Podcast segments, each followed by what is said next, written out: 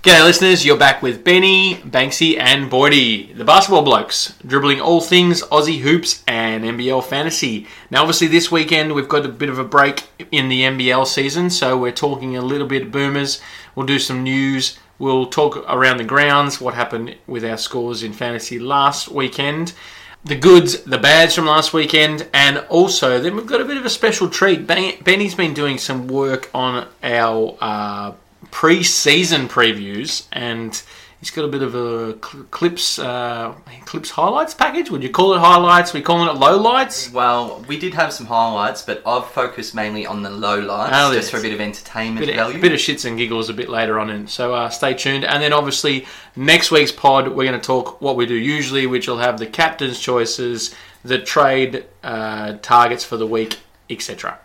But let's start off with the news and hot topics for the week. And geez, Benny, has there been some hot topics on the socials? Yeah, certainly. It's been one we've tried to avoid, being the referee and the standard of refereeing, I guess, is probably more specific. Mm-hmm. Now, I'm a Wiley owner. Before anyone listens to this thinking that I'm speaking with my fantasy owner hat on, what I'm going to do is actually read out some tweets from some other prominent NBL figures on the refereeing and give you their thoughts, so it's not just my tainted Wiley owner fantasy opinion. So first of all, Boti Nagy tweeted through the week, "It's almost an NBL sweep, refs ruining every game of the round." So a bit of a whack there. Whack. Derek Rucker, former player, said, "The refs killed the energy by trying to suppress the natural and competitive emotion with an ejection. Just really bad.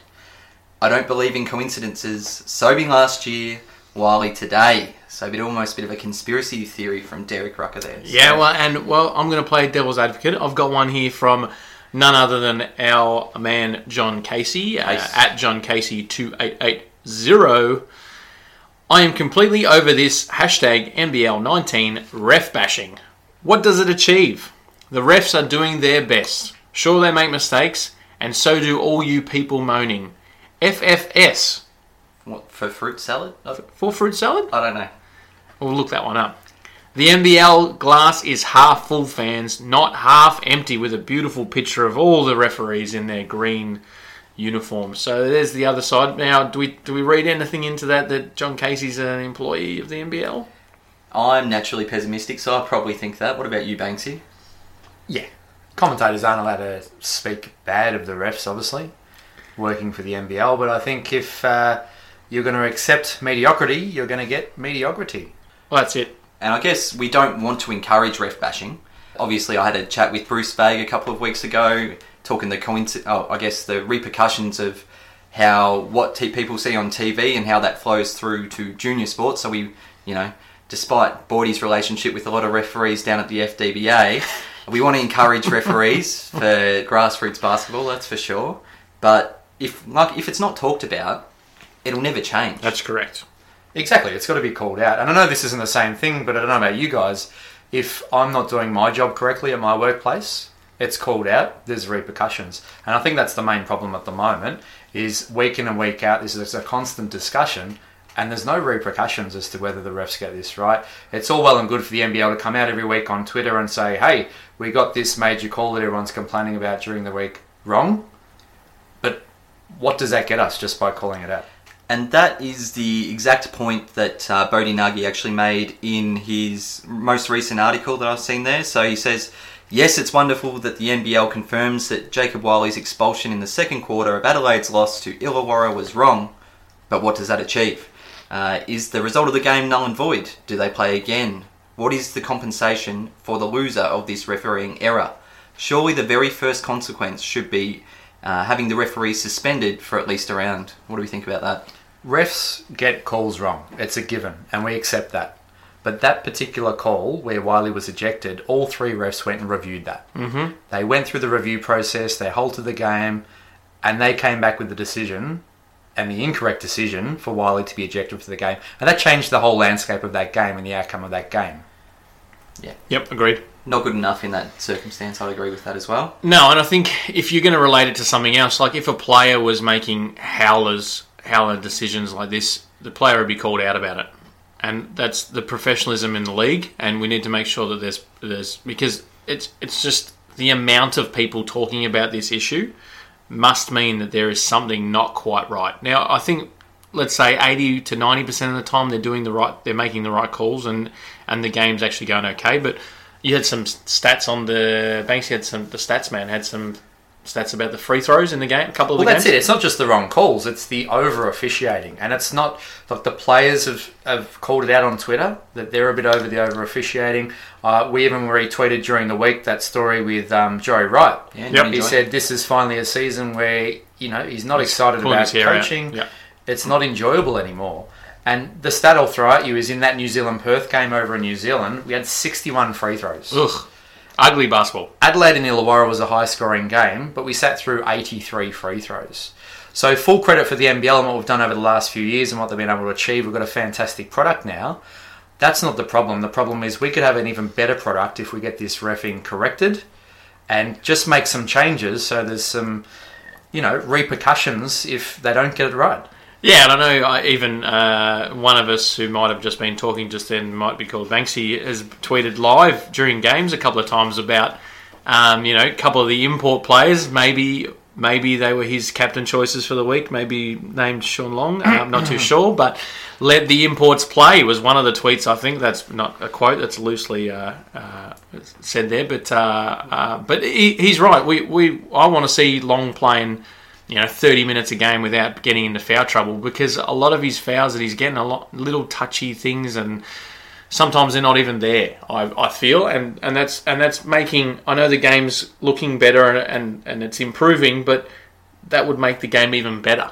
And exactly. A game where you've got 60 free throws in a game is just not... 83. 83 is even insane. Worse, and it's not even... That makes the game hard to watch. It's not good to watch at all when you've got that many free throws. It's stopping plays all the time when you want it to be free-throwing good play. So, yeah, look, I know we mentioned that the refs aren't getting suspended, but they might be having some sort of internal, there might be some internal repercussions with their coaches or something along those lines. But we've got the bye this week. We've got the international duty. So hopefully they can improve. And on that international duty... Let's talk a bit of the Boomers. So obviously the break in the NBL this week is for the FIBA World Cup qualifier round. This is the fifth window, and the Boomers have got a couple of home games. We play Iran on Friday night here in Melbourne, and then we play on Monday night again. We play Qatar. So I'm going to read out the Boomers team as it's been announced very quickly here. So we've got Dave Barlow, Todd Blanchfield, Jason Kadee, Cam Glidden, Matt Hodgson, Nate Jawai, Daniel Johnson, Nick Kay, Mitch McCarron, Craig Moller, Mitch Norton and Nathan Sobey. So pretty much every team has got a representative, I think. Oh, except Sydney, just looking at it now. And New Zealand, but obviously New Zealand's got that more New Zealand flavour to the team. There's plenty of New Zealand breakers that are actually playing for New Zealand. Kings. There's no Sydney Kings players. The best roster ever assembled, apparently. The best roster ever assembled. Wowee. No Kings players. So obviously that's got maybe because Kick It might not ever wear a Boomers singlet ever again, and I don't think he should. But yeah, it's quite an interesting lineup, and I think to talk fantasy, we're not really talking too much fantasy yet, but Nate Jawai coming into the side for big Gussie Brandt worries me a little bit. I'm not actually a Nathan Jawai owner at this time, but I love watching him play, and I think like Bogut, he would probably...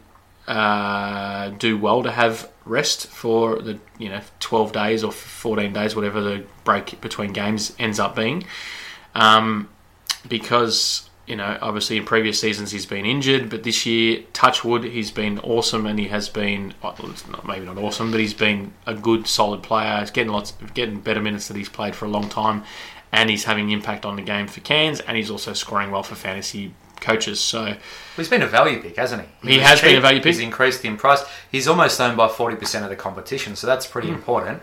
And obviously, if you're a fantasy coach who looks at the schedule, Cairns have a really hectic schedule upcoming. It's pretty full on. Right. So ideally, if you're your owner, you would have liked to know that Nate had a bit of a rest there heading into their pretty full on schedule. But yeah, I mean, we've all, I guess, even though he's not on all of our teams, we've sort of, I guess, declared our love for Baby Shaq as a player. Yeah, awesome reward for his efforts, obviously, to get back from some serious injury-prone seasons.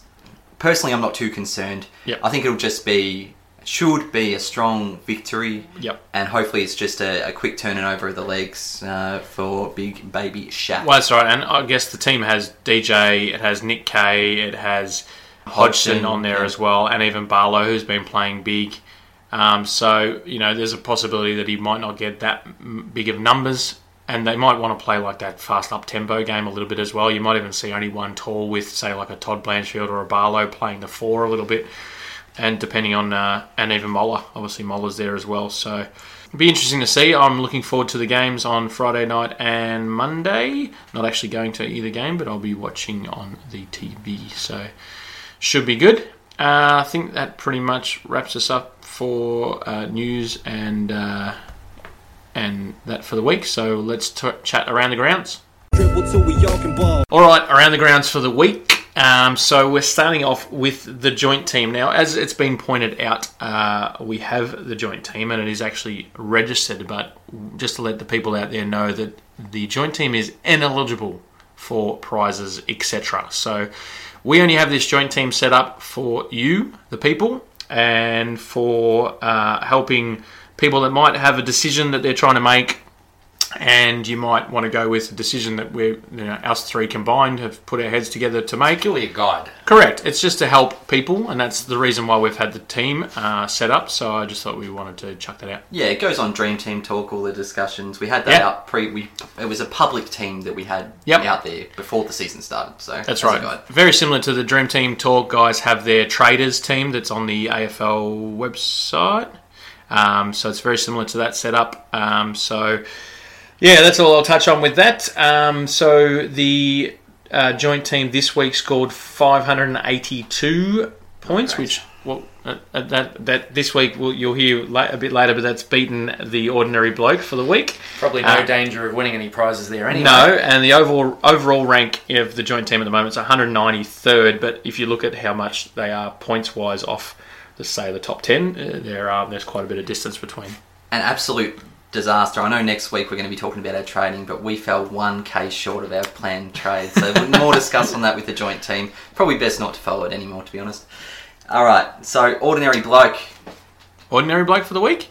Top bloke? So we start with the top bloke? No, we'll finish with the top bloke. Oh, okay, go for it. I need to get this out of my system. It's the first time, Benny. It's myself. No. Speaking of myself in the... We've all been there now.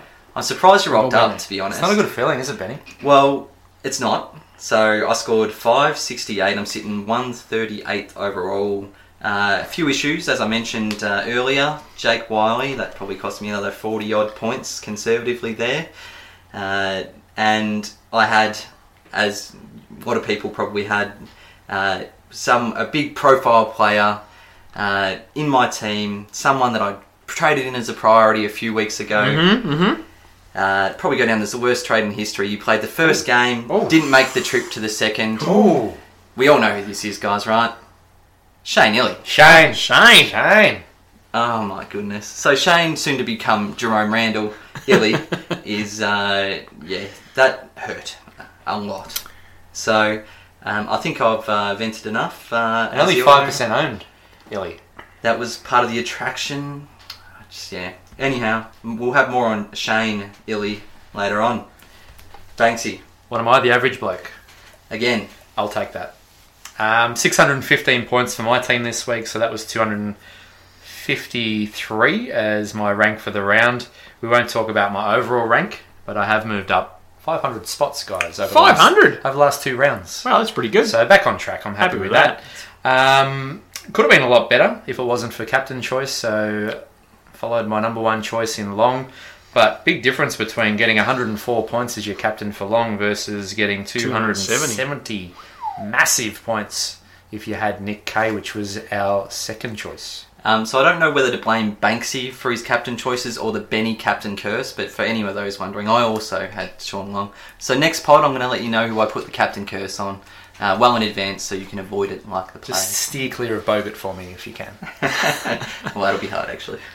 And so, obviously, via ruling out the other two, I am the top bloke for the week. No. So the deep ballers are still going okay. Unfortunately, we had Bryce Cotton, so obviously missed the second Perth game as well and only scored a lonely 34 for the week, but had Nick Kay as captain, so that 270 points was real good.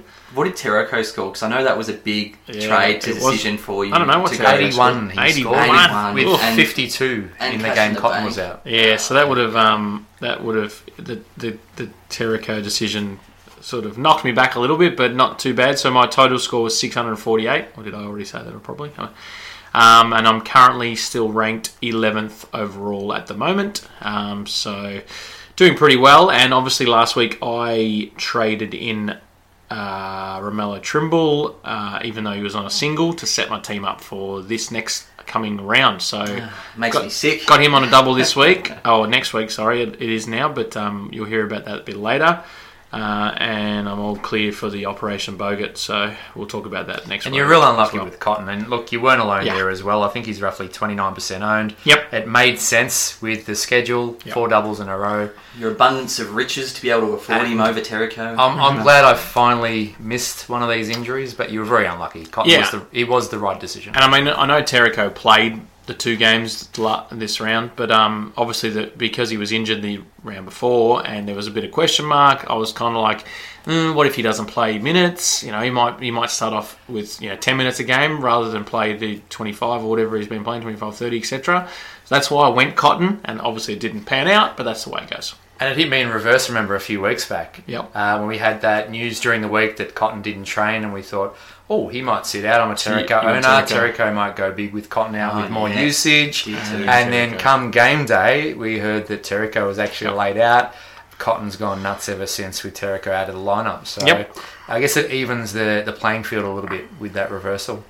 And I know you said your team was okay, but literally explain the reason why you did so good. It's probably to do with Nicholas Kay. Nicholas Kay is captain, that's right. I went against Banksy's captain choice because... well played, sir.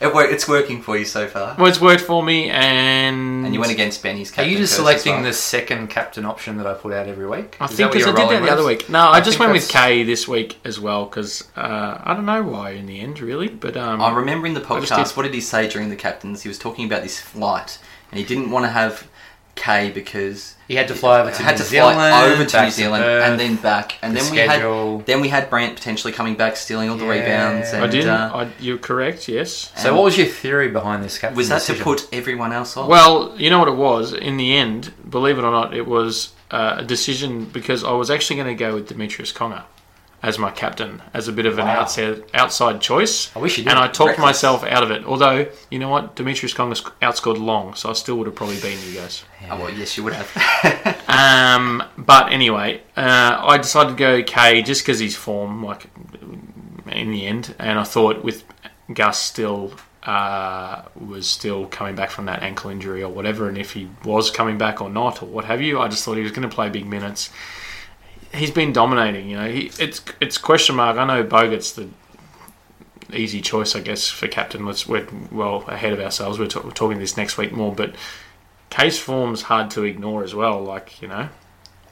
And I think he was assisted with Cotton again. Cotton being out, Cotton as well. Being out, there was definitely more shots for Kay there as well. He's, you know what? And watching him in the games, I actually got to watch both their games this week. He's scoring all over the place. Like, he's getting assists and all sorts of stuff. Like, he's all over the place score wise. So it's hard to if Bogut's not going to be your captain, I don't know. Like, even in both games on the weekend, he had 5 assists, so there's 15 points just there, just in assists, and you're talking like a 4-man that's getting those sorts of assists. So does it all. And he's got a lower score of 42. Mm-hmm. His last 5 average is 63. 60, yep. That's right. And before that, he had a 64 and a 65, so his five-game average should be better. And he's just started four doubles in a row, and yet only as of right now, he's 16% owned still. Yep. Guys, that I can't think of a better segue to our goods and bads, and let's start with the goods. Put in the work and it works, work. Put in the work and it works, work. Put in the work and it works, work. Put in the work and it work, work, work, work. Time to talk good, bad, otherwise. Banksy, you're running the show here. So as we just said, number one fantasy scorer for the week was Nick Kay. Mm-hmm. 135 fantasy points. Amen. 270 points if you had him as your captain, Boydie. Yep. 38 points clear of the next best, and he was 15% owned, now 16% owned post-lockout. And if you had a look in the tweets there as well, there was a good little tweet running around put up by @WestAussie, I think the name was there. He managed to snap a picture of Nick Kay holding his phone with Nick Kay selected as captain, which was pretty cool. Nice. Out of nowhere, number two best fantasy player for the week was AJ Ogilvie. He scored a 97, predominantly made up with his 66 in the second game of the round. That was 19 points and 14 rebounds. Now, I know I cannot find it anywhere, but I'm sure someone tweeted me this week that they were putting AJ captain, taking a big risk and putting AJ in as captain. So kudos to whoever that was out there. I apologise, I cannot find your tweet now. But and there's only one of you, so you know who you are. That's right. By the way, the tweet is to tweet us. It's @bball_blokes. I know there's a bunch of activity going on in there, but I just thought I'd throw that one in. And although he might be the only one, AJ, I mean, he did score a 31 and a 35 prior to this round. After some very subpar scores that brought his price down. He's priced at $1.12 million. Pretty cheap, and we know AJ can smash the scores. So he's almost like he's been a fantasy beast in the past. Could almost be a trade target if you've got the spare trade there and you want to get someone a little bit cheap in. Yep, so certainly one to watch. I mean, he's underpriced for what he can do, but I'd like to see it a bit more regularly. Third best we had Tai Wesley, the grown man, with a 90, which is probably what we expected heading into the round, unlike his teammate Shawn Long. Norton surprised me a little bit. I did consider him as an option, mainly because that point guard position was very thin on the doubles this week. Really? Did you consider him as an option? Because when I brought up his name, you guys were... You actually didn't bring up his name. You guys were haters. You said you were thinking about bringing in a mediocre... all right, he was a bit of a. I asked if he was from Western Australia, and I said yes because it was a bit of. I wanted to keep it to myself because I've been keeping an eye on him, and with Martin out, he's been getting a little bit more minutes and that sort of stuff. Was this a bit secretive, like you? I didn't get him. Nick Kay captain kind of thing. Well, he looks exactly the same as Nick Kay, and they're roommates. I believe they're roommates. So, or they were roommates in Illawarra. The dynamic duo. Anyway, I saw a few teams around that had him at the point guard position, so kudos to them. A couple of the top 10 teams, I think, had him as point guard this week. Well played. Especially with Cotton out, he certainly saw an uptick in usage and fantasy points. Oh, next. Speaking of, Terrico. Here we go. I brought him in this week. Finally did something right. Only because I couldn't afford Cotton. But nonetheless, 81 points. That included his 52 last game with Cotton sideline. So he finally lived up to his autocorrect name. He did. As terrific. If anyone tried type Terrico into your phone and it comes up with terrific, it's he's finally lived up to that. Hopefully, it's good to see. And look, we'll obviously be over the next 2 weeks with a break be on Cotton watch. But if Cotton remains on the sidelines, that from what we saw last game can only be a good thing for Terrico owners.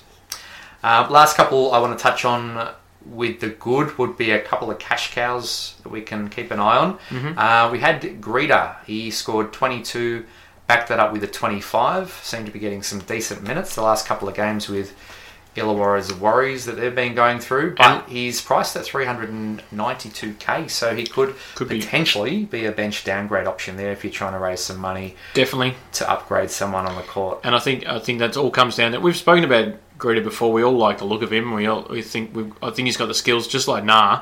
Yeah. And I think they're the future of Illawarra, to be honest, those two together.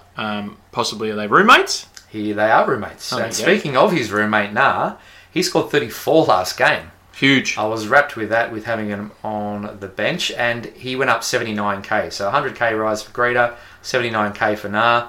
Illawarra got the win, so yeah. Hopefully with that win we can continue to see a bit more of these younger guys, especially for our fantasy teams. One that you picked and jumped on last week, Benny Hall, 52. So he backed up his 33 last week. He's now up to 836k. He's certainly one I'm looking at this week to bring into my team to raise some funds to bring in Mission Bogut. Those long-time listeners to the Basketball Blokes pod would remember I was speaking about Devin Hall, and you don't fluke getting picked 53rd draft pick in the NBA draft. Obviously, the kid's talented, and he hasn't started off that well, and he's admitted in himself that he hasn't started off that well, but I always thought that he would actually get there at one stage and start hitting shots and start scoring points. And it's happening, and unfortunately I don't have the trades available to get him in at the moment with my schedulers that I'm working on. So I'm a bit peeved that you guys have both got him, I think, going into this week.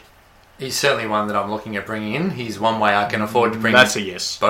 That's a yes. You got Bogut, so he's more on that next week. But I think the difference for him is he looks a lot more confident. Yeah. His shot's dropping, he's looking more confident. Question I'll put out there is, will it affect Trimble's scores? Potentially. Mm-hmm. But he's certainly one to look at if you're needing a cash cow. Seems to be Newell's scores at the moment.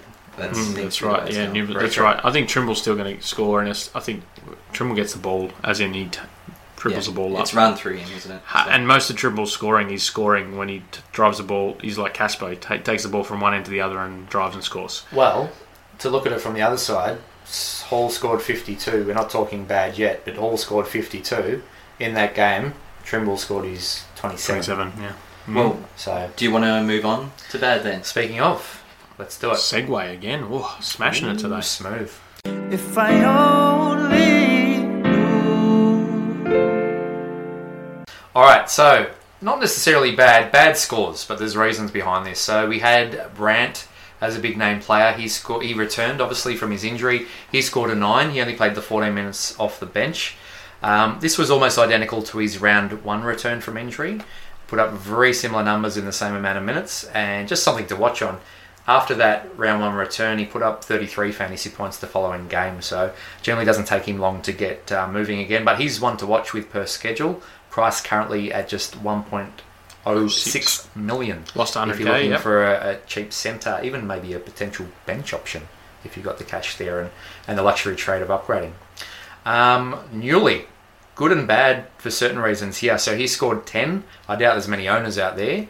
What was really interesting is he played 18 minutes in that last game for Sydney, while, like most of us who have Bowen on the bench, he managed to play 23 minutes. So are we finally seeing a bit of Bowen overtaking Newley minutes-wise? And look, Bowen's performance certainly helped him. 15 points and 5 rebounds. Yeah, I think Newley's been up and down. I mean, he had that last couple of weeks, I guess, where he scored pretty good, and he was even in the top 5 scores. How old is Newley these days? He's not as old as Bogut, but he's over 30.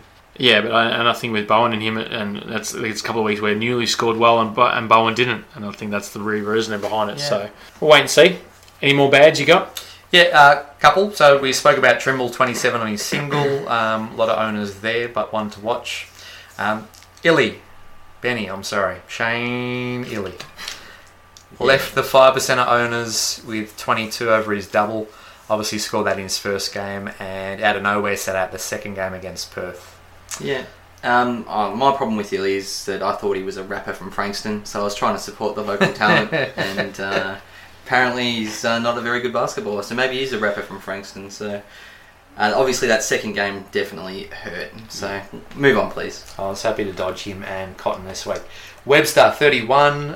So after busting out with that massive 60-odd point fantasy game, I think it was the week before, came back down to earth, and the reason he's not in my team, 31. His shot wasn't dropping. 31 on a double, yep. Yeah, on a double, yep. So he had 12 and 19 fantasy points for the two games. Cotton, again, only in the bad because he sat out the second game. He scored the 34 points. He was obviously out.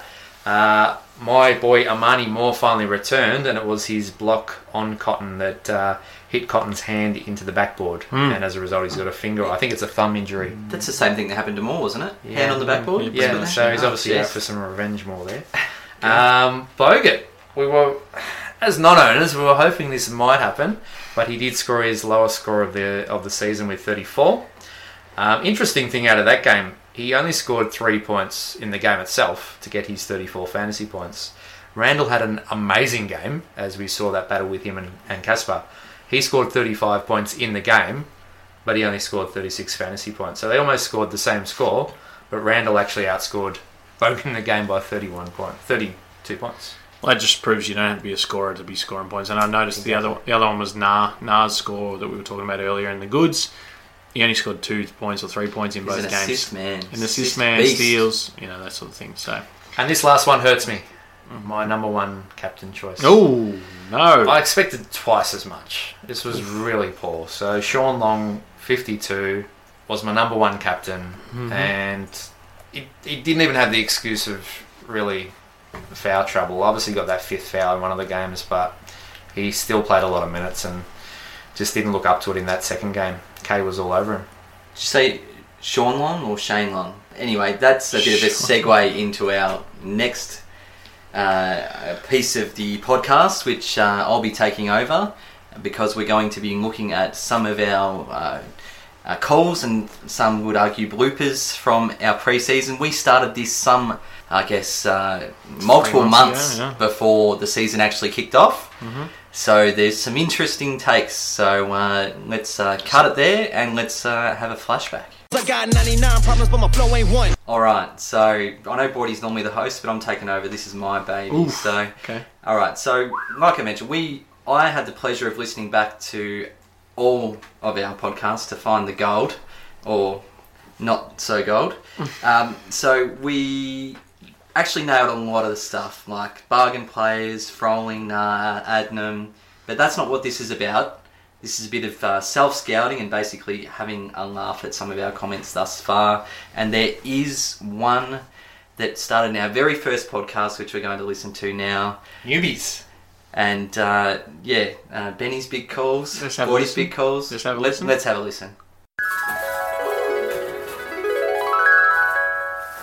Now, I think the incoming one where I briefly touched on there is Trist. I think the first couple of games that I've seen him play, and I know he's been playing in the Seaboard, which is obviously a lower strength league, but it's been somewhat dominant there. I think he led the league in points per game, and I think his rebounds are in the low double figures as well, something like 11 or 12 a game too. So obviously has the sort of game that I think could come across into the NBL, and he's looked pretty good in the first two games, but obviously against opponents that might not be a strength as an NBL team, but I think, as I mentioned before, like, we don't know prices or anything like that, but one to keep your eye on out there in the preseason games, because if he's going to be playing some solid minutes and he comes in a pretty cheap price, I'm thinking he's kind of like waxy Walker. All depends on that starting price, doesn't it? If he's bargain priced, if he's rookie priced, he would just about have to be a lot. Must have on your bench? Yeah. So. When I was looking at the team as a whole, trying to compare whether they're going to be stronger to last year, amazingly, I think our boy, we're claiming him, right? I'm claiming him. Oh, you're claiming him? Boyd. Yeah, no worries.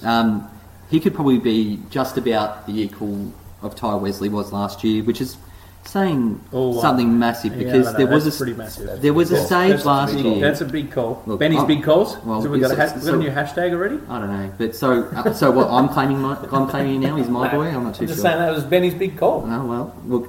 Even I agree. There was a month or so last season where Tai was arguably the form player of the competition. But yeah, like I said, I don't see it as potentially being that much of a drop off, and I guess he might be my boy. I said that, I know when we were watching the games, he reminded me of the bear, Tony Roddleton, from back in the day. He's got the same haircut. And look, it's not just the hair, guys. I know you said that to me, but the size, the physicality, look, I'm not saying he's going to be a Hall of Famer, but I think he's definitely going to be a fan favourite. And I guess the positional battle was who you mentioned before. Yep. What do we got? We got Benjamin Button himself, DB, Dave Barlow. So I guess when I was looking at the teams as well, so we look at the changes. Now we got to look for where's that natural improvement going. So, you know, automatically think of probably Craig Moller. His defence was awesome in the games that we saw, and coming from a pretty low base, but amazingly, we might actually get natural improvement out of David Barlow this year.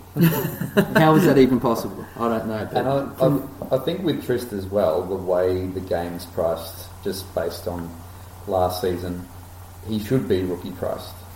And if he's going to be rookie priced, he's going to get minutes either way, whether he comes off the bench and Barlow starts or vice versa. But I think you're going to find that he's going to be rookie priced, and he's going to be one that's going to be in a lot of teams from what we've seen so far. Ouch. Whoa! Wow! Oh, putrid. Ugh. Yeah, I sound at least 3 months younger. Is that right? Look, so guys, that obviously doesn't sound too good now. No. That was our very first podcast. We did say some nice things there. The Tai Wesley thing. Oh, that does really hurt me. Who said that? It was you, wasn't it? That was terrible. But I heard Homicide say... Not much of a step down. Losing the position between David Barlow... Yes. That has not lost too much compared to Tai Wesley last year. Well, yeah, it was whoever got the start. Wrong person, though. Yes, I can't... You did say Benjamin Button was looking good, blah, blah, blah. And I will prefer... You know, I will stand up for my... I'll defend my position. I said he was my boy. I'm happy to take that. But I did say that I thought he would play good minutes. And we are obviously not seeing that. He's not playing any sort of minutes. And really, to be fair, that was fresh off us just watching a pre-season game where Trist was pretty dominant in a start for Melbourne United. With no Boone, no Casper... No Mitch McCarron, I don't think, in those days, I think. No, McCarron was playing, but for his position, he was very dominant. Look, I was conscious of ruining our credibility. If this is the first time that you've listened to us, guys, please just listen to this next clip, because this is what we said in retracting our original comment. What do you think about Tai? Well, firstly about Tai, I did make a big call in our very first podcast because my boy Dan Trist, I had picked out as the Tai Wesley replacement, and next minute David Barlow looks like he's going to be getting all the minutes in that position. And I had made the call that it was, you know, pretty big at the time, because I did say that Tai Wesley last season was one of the most dominant players, probably the best player in the league potentially for a month or so there for United last year. So he's obviously a high-quality player. I think the other one we've probably got to touch on if we're looking at the good is potentially the value of Barlow. He impressed me, getting obviously the start. We kind of talked up Trist a little bit on some earlier podcasts as potentially being a value pick. He manages to, struggles to get 5 minutes in the games we saw. If I only... but Barlow is the standout, obviously, while Boone is injured. Definitely one on my value watch list once those prices come out. But he was impressive. I think the game that we actually saw on the Saturday, 14 points, 9 boards and a couple of steals. Yep, 43 fantasy points. And he seemed to obviously be the beneficiary of Boone being injured. So I think he's got to be one to watch, especially with their starting schedule. And as we sort of touched on, Trist. So I think we can comfortably... Mark Trist off our watch list now, thinking that he might have been a beneficiary of the Boone injury, but struggling to even get on the court at the moment. Actually, we're going to go, let's talk some bargains now. It's someone else we're all going to have in our side. Yeah. We want to start with him, Boydie? Oh, I think the person we're all referring to is Dave Barlow of Melbourne United. Obviously, the old man, I think he's, 35 or something they're saying, has just had a ripper... pre-season, he's even looked good in a couple of the NBA games, and I think what's his price at? 55,000. 55,000. Priced at 14 fantasy points a game. And if you go off his average of 31 in the Blitz, that's a price of around about 1.25 million. So while we did say Drimmick looks maybe like he's Waxy Walker, possibly Dave Barlow. Yeah, and we've seen this guy live as well. So we went and seen him at the college games, and he had a spring in his step that I hadn't seen for years, to be honest. He's He's looking like a must-have, and yeah, I've locked him in. The good thing about Barlow is he gets rebounds, he scores, and he shoots threes. So you kind of he's getting points sort of all over the place a little bit. So yeah, and I think our teams are starting to look a little bit vanilla, knowing we're all looking at Barlow as our value pick, even without talking to each other. But I guess the concern with Barlow was a lot of those games, the Blitz, so he scored a 43, he scored a 39 in the last two games of the Blitz. That was without Boone in the team. Yep. So I think initially when we did our Melbourne United preview, we were trying to weigh up, is it going to be Barlow or is it going to be Trist that are going to get these minutes at power forward? And it absolutely looks like it's Barlow, yep. Especially over that Blitz. And for me, I do like both Froling and Vague, and I think especially with Vague, we've done a fair bit of research on him, and he's got a good story. He's been in the Perth development squad for many years, so he knows the system really well, and he's stood out just from the eye test for me. If I had to pick one, before we got my early crow for the year, which I want to put people off now, is Dan Trist. So... I made a huge call earlier that I thought, and to me, Trist looked better than Barlow in the games that we watched live, and I thought he was going to be the next big thing. But I like Froling and Vague, and I'm crossing out Trist like you guys. Yeah, I mean, I was very positive on Trist as well. I believe you labelled him as your boy in our Melbourne preview, was that right? Yeah, I think I did. Boydie's boy. That might have been an early error. I was throwing you guys off the scent. I was trying to get you interested so I could pull a sneak in. He was my boy too. I did really like the look of him. He looked good in those games. I mean, they were against the college teams over here when you're watching him live. But obviously, as that's sort of gone on and as Barlow's been dominating, really, his minutes have sort of gone down and down. Okay, guys. So if that wasn't enough... warning for you, and you started with Trist in your team, you cannot blame us. Blame Boydie. No, don't blame me. Your boy. I said he has to get minutes. He's still our boy, just quietly. He is. We can't take away what we've seen, and personally, if I was running Southeast Melbourne or something like that... Stole my bit. Yep. He'd be a target. You agree, Boydie? If he's only on a one-year contract, you definitely want to be looking at him. Tommy Greer... Have a look at the kid. Yeah, played at the Frankston Blues. So. He's got a tough man tattoo now too, I notice. Ooh. It's a recent addition. There you go. So, it'll fit in well with the Southeast. It'll end up being a sleeve or something. It's not a Phoenix, is it? I'm not sure. Not sure. That'll be the next one. Can't see that closely, but okay. So now that initial Trist stuff is out of our system, I've got a little special here. I'm calling this maybe Banksy's blooper. I think we've all had a few bloopers along the way. But let's fire this one up. This CJ was like no Kazakh basketball player I had ever seen. She had golden handles, teeth as white as Gazy's hair, and the triple doubles for 7-year-old Russell Westbrook. Banksy, talk about CJ for us. Cedric CJ Sealing Jackson. Oh, Sealing. Now,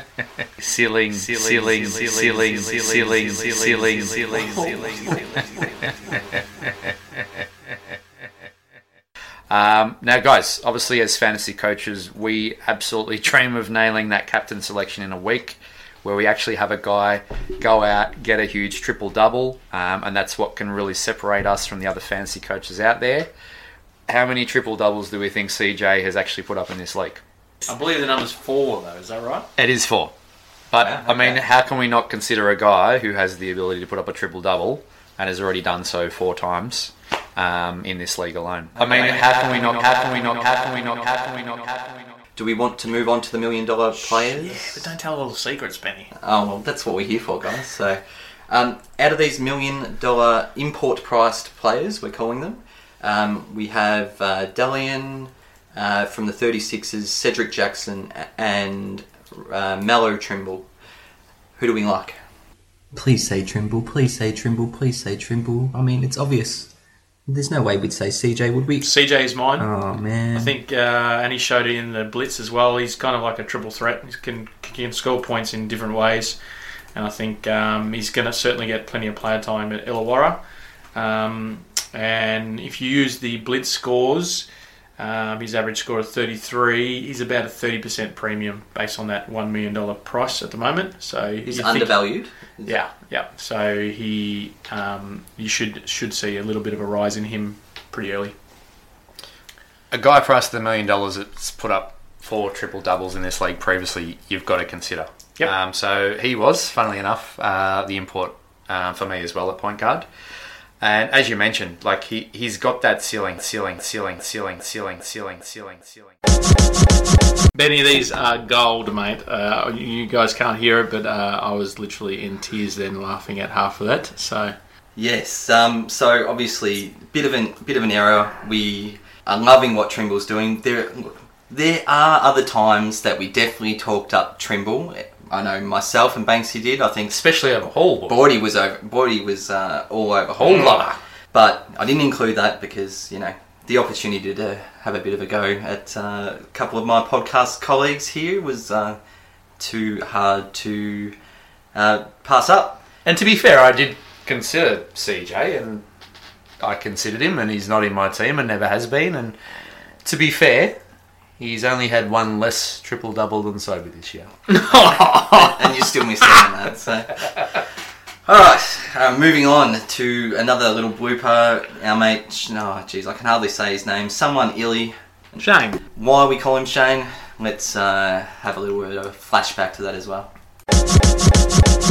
Shane Illy, last year. Did you call him Shane? I did. Whoops. Shane. Shane. Now... A little bit about Shay. He was your boy. I know I started. He was my boy. I should know his name. You should. He's that much of Bordy's boy that he's now Australian. From the land down under. And being Shane.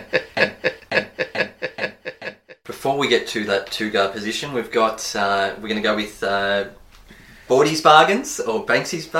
Benny's Bargains? Benny's Bargains. Whoever wants to start. I think Bordy. Brian's Bargains? Given that there's the first player on the list there, Shane. Your boy, Illy. I'm still confident for that. Do we want to move down now to the $1 million players? As I've just said, I'm not too keen on any of those that are above that price. Just quickly, we mentioned Jacob Wiley before. We won't be talking about him again. My favourite player in this, and it's probably going to be controversial because of the schedule, but I really like Shawn Long. And I'm planning on having him in my starting side at the moment, at that power forward position to pair with Wiley, because what that does is if you look at the schedule, you get Wiley for the first couple of games, and all you have to do is sub him off to Shawn Long. I may have actually called him Shane. I may have done it nearly there. I'm not too sure.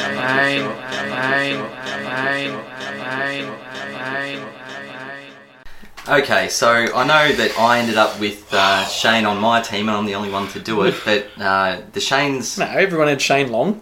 Well, that's right. We all had Shane Long, and it seems to be contagious on this show, so I'm going to call that a bit of Bordy and Benny's blooper. Now, something that we all did was overlook a particular player repeatedly, and... this particular player has come out and proven us all wrong. I know what's coming. Let's roll the tape. Another decision to be made. I know we rate this guy as a player, whether he's fantasy relevant or not, is Cam Glidden. Obviously, he was, the second string player behind McCarron, but they basically ran the show, those two. So I know he had a shocking start to the season last year. He only averaged 8 points, 2 boards and 3 assists for the first 8 games, so first decent portion. And the last, for the season, he boosted that up to 12, 3 and 3. But I think that, especially with G and Kadi and hopefully some big man presence, health going well, that...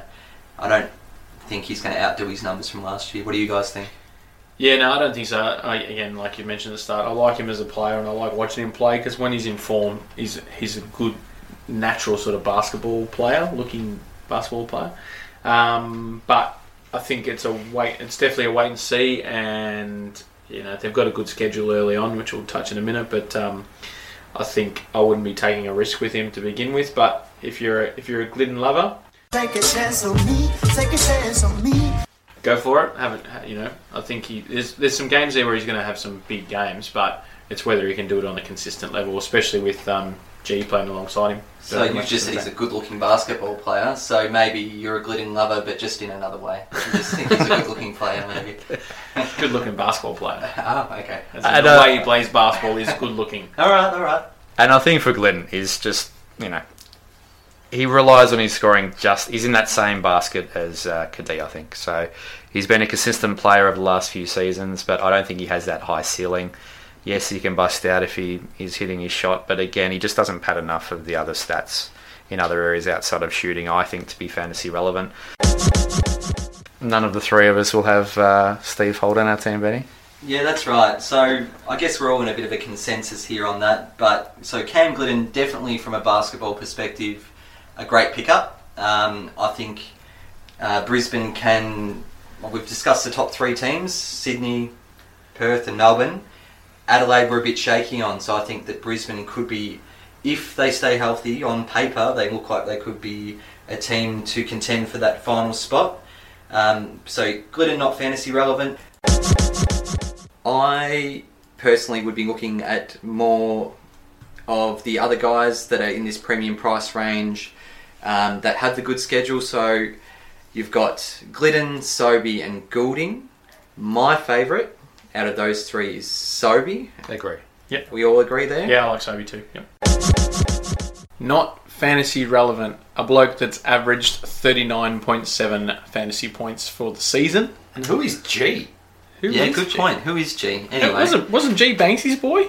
Yeah, it was all of ours, let's be honest. But just wanted to really include that because massive props to Cam Glidden and anyone that rolled with him this season, because it was... something that we repeatedly overlooked him, and he's stepped up massively. I said in there, and it was clear in there, I said if you're a Glidden lover, then take a punt, why not? And we did talk him up as a basketball. You said he was good looking. No, I said he was a good looking basketball. And he plays good basketball. And we said it was a good signing for Brisbane and they might be able to contend and the like. So... yeah, we didn't bag him out. We just didn't think he'd be this good at fancy.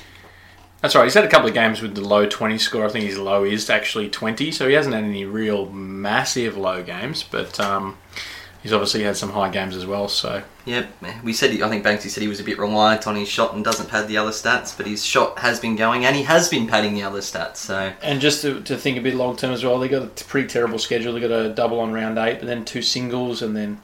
Round 11 and 12, you might think of him because you've got only Adelaide and Brisbane on the doubles, so you might want to think possibly about getting him in for round 11 and 12 when they've got 2 doubles in a row, but schedule's probably going to keep him out of my side at the moment.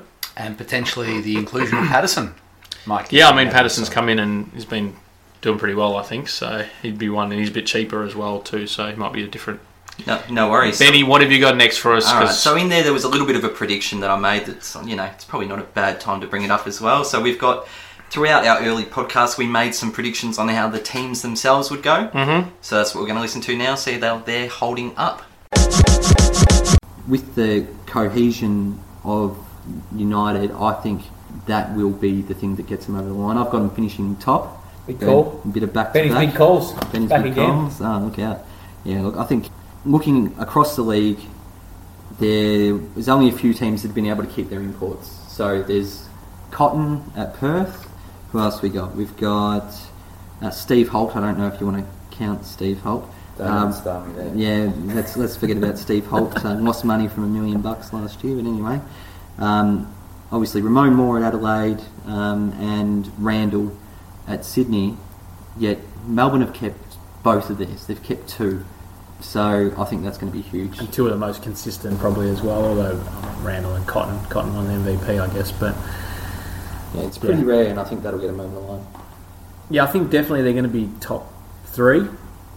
But, I mean, as we saw last year in this league, and we haven't seen them play in the league yet, but just with some of the import signings through some of the other clubs, I think we've really got a we've got a league where anyone can beat anyone, and you can get on a streak and all that sort of stuff. So, yeah, I think Melbourne are going to be up there, and I think the cohesion of their roster is pretty good and is going to put them in a good stead.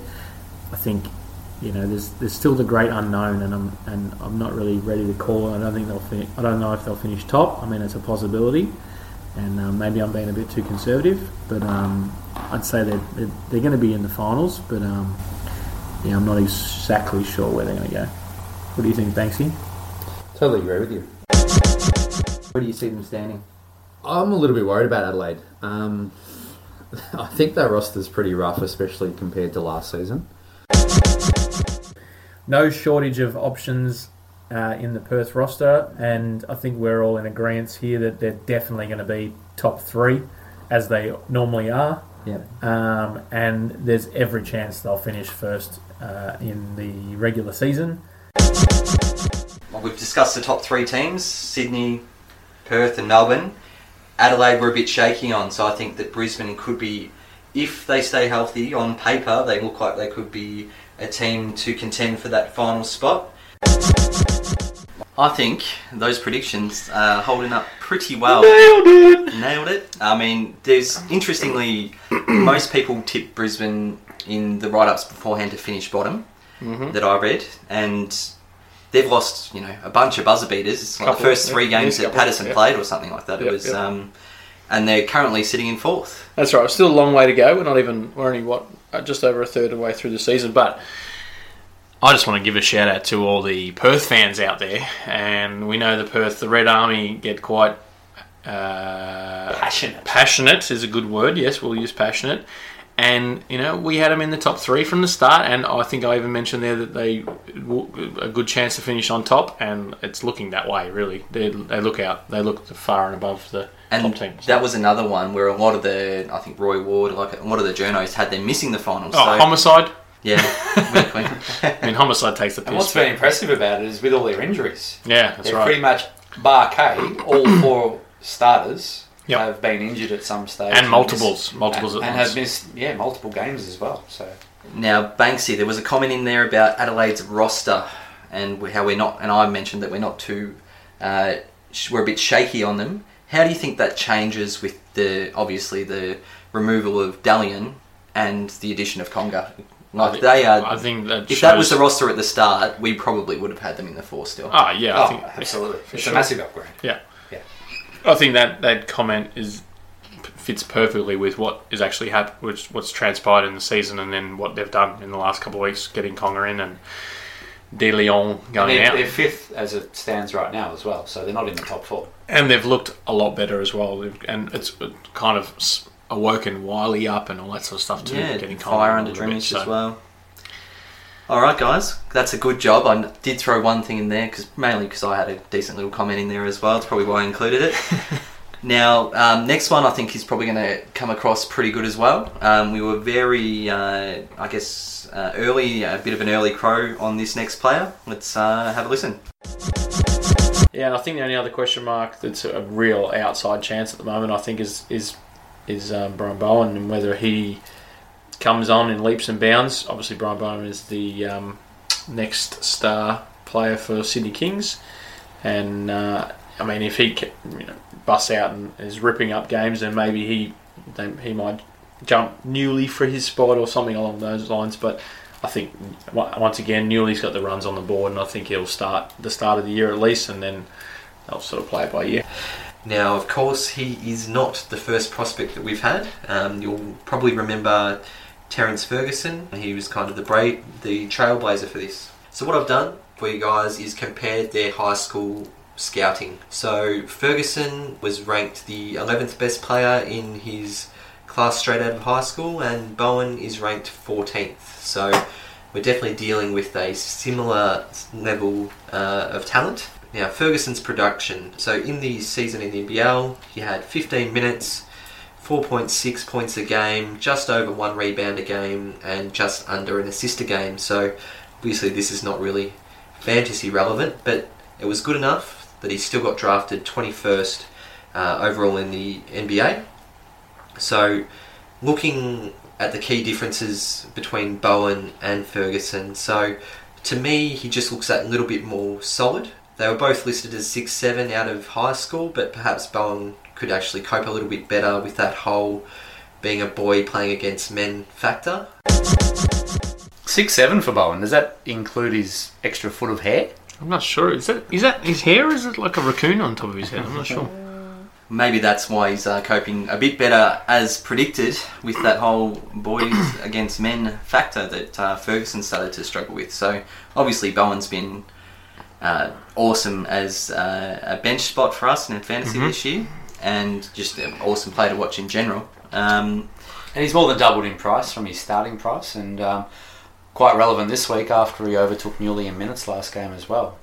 And it was good to see his, I think his mum courtside or thereabouts for the Melbourne-Sydney game last weekend with the Bowen jacket on and all that sort of stuff, cheering him on. So I think she was on the coverage a couple of times, so it was good.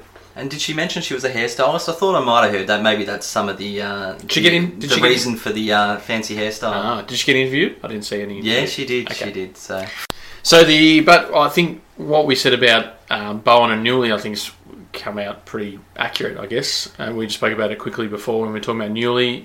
One week, one of them plays good and the other plays bad, depending on minutes, and then it gets reversed the week after or what have you. So yeah, I'm pretty happy with that one. We had some pretty chosen ones to start off with. We were definitely laughing and tearing up here in the podcast booth that is Casa de Boyd. But before...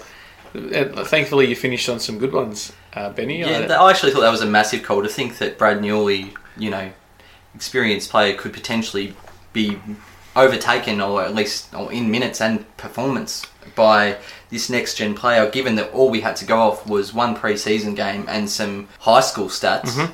Massive call, and I actually think it's coming to fruition. So yeah, I'm pretty wonder you're beating us all. That's part of the fun, isn't it? Looking back at our pre-season predictions, You're not going to get them all right. You're going to get some right. There was a lot that we were absolutely on point with, and there was some that we got drastically wrong as well that we can only laugh at.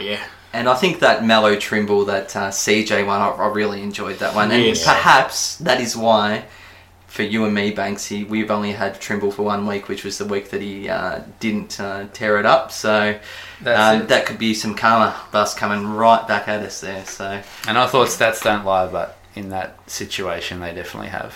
All right, so I guess that finishes up the podcast for the week. I hope you enjoyed the trip down memory lane of what has been the Basketball Blokes 2018/19 NBL season so far. I think it went pretty well. I reckon we'll do one of those probably near the end of the season or after the season as well. So as we mentioned earlier in the podcast, we've obviously next week we're going to talk captain choices, trade targets, all that sort of usual stuff. Hopefully we get some news on Cotton, because that's probably the big question mark at the moment, and everyone's talking about that on the socials.